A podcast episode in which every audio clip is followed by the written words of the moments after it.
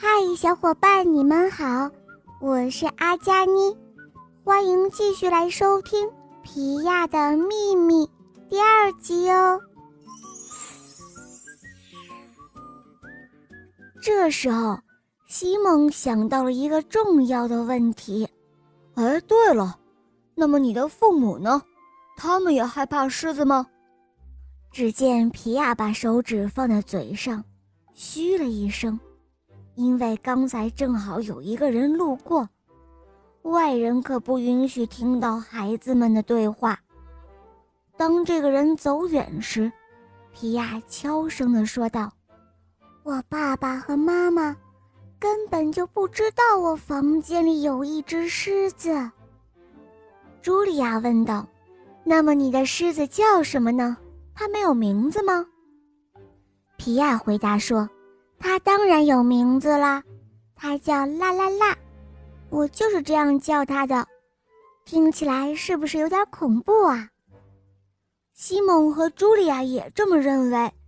啦啦啦，这是一个非常厉害的名字，这种名字挺适合一只狮子的。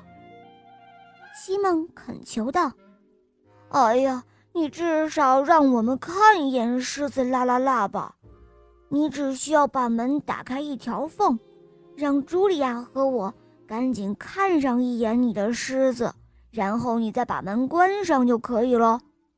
此刻的茱莉亚当然也想这样。哎呀，求你了，求你了，皮亚！茱莉亚喊着。皮亚却是歪着脑袋想了一会儿，嗯，也许可以，也许明天。但是我现在必须赶快往家里跑，我的狮子啦啦啦，肯定是饿了。随后他又想起了什么，嗨，不要告诉别人这个秘密哦，你们听到了吗？你们可是发过誓的。说完，皮亚就向家里跑去了。第二天，茱莉亚、西蒙还有皮亚又聚在了一块儿。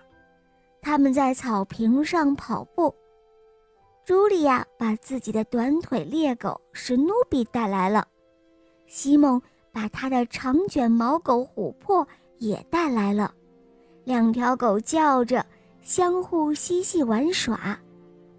茱莉亚非常兴奋地问皮亚说：“今天能让我们看你的狮子啦啦啦吗？”皮亚停了下来，用手指着天空。然后问：“你们看到天上的飞机了吗？”“当然了。”西蒙和茱莉亚哦道。“我们看到飞机了。”只见皮亚的声音像他的脸一样充满了悲哀。皮亚说：“哦，我现在已经没有办法让你们看到我的狮子了。它现在就在那架飞机上。”他飞往非洲了，因为非洲是他的故乡。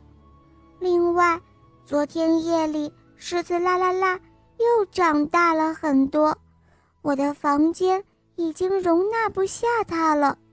再说了，我已经没有食物来喂它了，它把所有的东西都吃光了。西蒙听得瞠目结舌：“哦，我的天哪！你把狮子啦啦啦！”带到机场去了，你自己吗？西蒙根本就不相信。皮亚点点头说：“是啊，我给机长说，请您把我的狮子带到非洲去吧，机长先生，在非洲它会有更大的空间，我的房间实在是太小了。”茱莉亚瞪大了双眼，她问：“那么现在？”你的狮子真的在飞机上？真的，皮亚说：“啦啦啦，正飞往非洲。”这时，西蒙大声的呼喊起来：“骗人！皮亚，这一切都是骗人的！”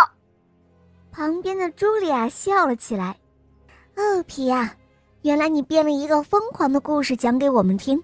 我想，你真是一名合格的故事编造者哦。”皮亚回答说。呵 呵我是一名诗人，难道你们不知道吗？”这时候，茱莉亚、西蒙还有皮亚大声的笑了起来，两只狗也在旁边汪汪汪的跟着叫唤。好啦，小伙伴，今天的故事就讲到这儿了。我是你们的好朋友，史上最萌的吸血鬼女孩阿加妮。